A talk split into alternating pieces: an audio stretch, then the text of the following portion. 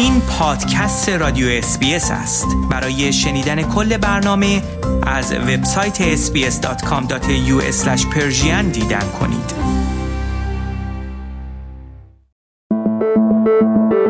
خورشت تکنولوژی. خورشت تکنولوژی یک پادکست هفتگی به زبان فارسی از رادیو SBS فارسی است.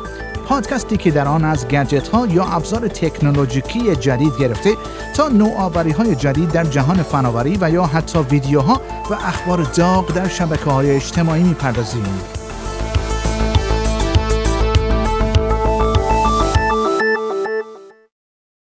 دانشگاه ملی استرالیا در زمینه ارتباطات فضایی به تکنولوژی دست پیدا کرده است که ممکن است پیشرفته تر از تکنولوژی های ناسا باشد. این دانشگاه به زودی مسئولیت ایستگاهی را بر عهده خواهد داشت که فرستنده هایی دارد که داده ها را به جای امواج رادیویی به کمک لیزر به فضا میفرستد. این تکنولوژی باعث خواهد شد تا ارتباط بهتری بین فضاپیماها و ایستگاه های فضایی روی زمین برقرار شود این ایستگاه جدید در منطقه ماونت استروملو در غرب کامبرا واقع خواهد بود و آخرین اقدام از مجموعه پیشرفت های این منطقه در زمینه تکنولوژی های فضایی محسوب می شود. فرانسیس بنت که مدیریت این پروژه را بر عهده خواهد داشت می‌گوید در حال حاضر اطلاعات اندکی را می توان بین زمین و فضا مخابره کرد.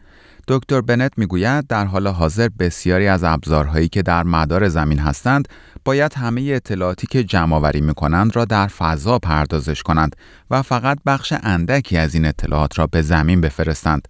وی می‌گوید این تکنولوژی جدید که توسط پژوهشگران استرالیایی ابدا شده است باعث خواهد شد تا استرالیا کشوری پیشرو در مسابقه ای باشد که در زمینه ارتباطات فضایی به راه خواهد افتاد دکتر بنت می‌گوید یک هدف دراز مدت این است که مجموعی از چنین ایستگاههایی در استرالیا و نیوزیلند احداث شوند تا بتوانند به عملیات فضایی که در سراسر جهان انجام می شوند کمک کنند.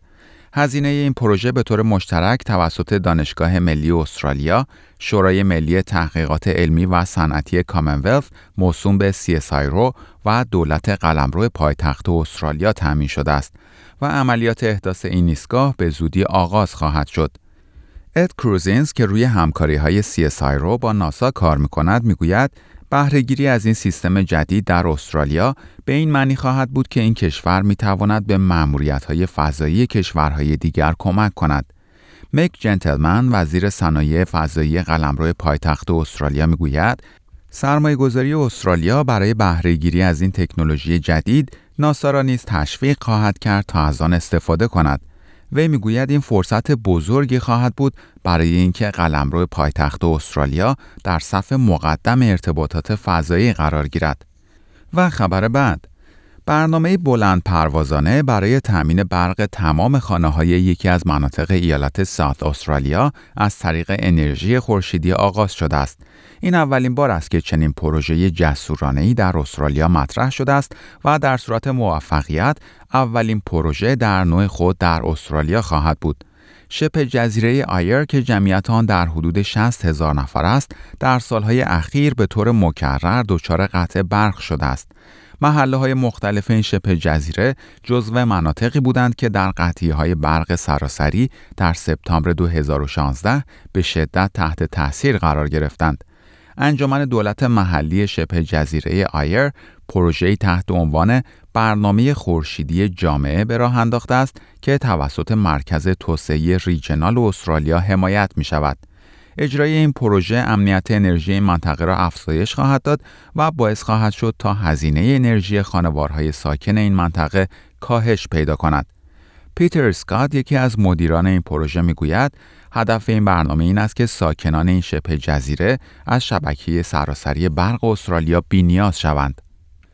این پروژه از طریق پیشنهاد قراردادهای اجاره به شرط تملیک به افراد کم درآمد و مستمری بگیران این امکان را خواهد داد تا به صورت قسطی و در دراز مدت هزینه پنل ها و باتری های خورشیدی را پرداخت کنند.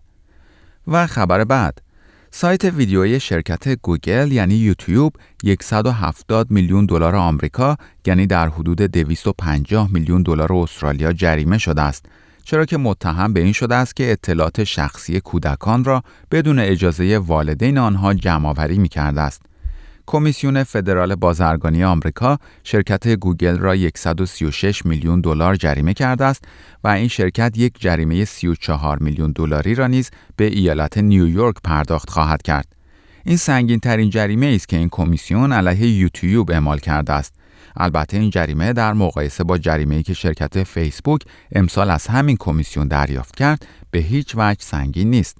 میزان این جریمه حدود 7.4 دهم میلیارد دلار استرالیا بود. این کمیسیون می‌گوید به این دلیل یوتیوب را جریمه کرده است که اطلاعات کودکان زیر 13 ساله را بدون اجازه والدین آنها جمع آوری می کرده است. این در حالی است که طبق قوانین فدرال آمریکا شرکت ها حق انجام چنین کاری را ندارند. یوتیوب در دفاع از خود مدعی شده بود که خدماتش برای افراد بالای 13 سال ارائه می شود ولی این کمیسیون با استناد به برخی از ارتباطات یوتیوب با برخی شرکت های اسباب بازیسازی اعلام کرده است اظهارات یوتیوب زد و نقیز است. یوتیوب در برخی مکاتبات خود با این شرکت ها اعلام کرده بود که به اولین وبسایت پربازدید کودکان تبدیل شده است. و خبر پایانی برنامه خورشت تکنولوژی این هفته شرکت فیسبوک تایید کرده است که شماره های تلفن حدود 200 میلیون نفر از کاربرانش که در یک پایگاه داده ها جمع شده بوده است فاش شده است. این شرکت می‌گوید در حال تحقیق در این باره است که چه کسی این شماره ها را در این پایگاه داده ها جمع کرده بوده است و چرا این اطلاعات را بدون محافظت در فضای آنلاین قرار داده بوده است. حدود 18 میلیون نفر از افرادی که شماره تلفن آنها فاش شده است کاربران فیسبوک در انگلیس هستند. این پایگاه داده ها روی یک سرور حفاظت نشده پیدا شده بوده است. در ماه آوریل 2018 فیسبوک یک قابلیت که به افراد اجازه می‌داد تا با وارد کردن یک شماره تلفن در قسمت جستجو پروفایل صاحب آن را پیدا کنند را لغو کرد. این شرکت اعلام کرده بود این قابلیت از سوی برخی افراد و ها مورد سوء استفاده قرار می گرفته است. فیسبوک می‌گوید این افراد و شرکت ها از همین طریق اطلاعات شماره تماس و پروفایل بسیاری از کاربران این شرکت را جمعآوری کرده بودند. در پایان برنامه خورشت تکنولوژی این هفته از شما دعوت می کنم برای تماشای برخی از ویدیوهای جالب در مورد تکنولوژی به صفحه اینترنتی برنامه فارسی رادیو اسپیس با آدرس sbs.com.au مراجعه فرمایید. شما همچنین می توانید پادکست های خورشت تکنولوژی را دانلود کنید و در هر زمانی که خواستید آنها را بشنوید.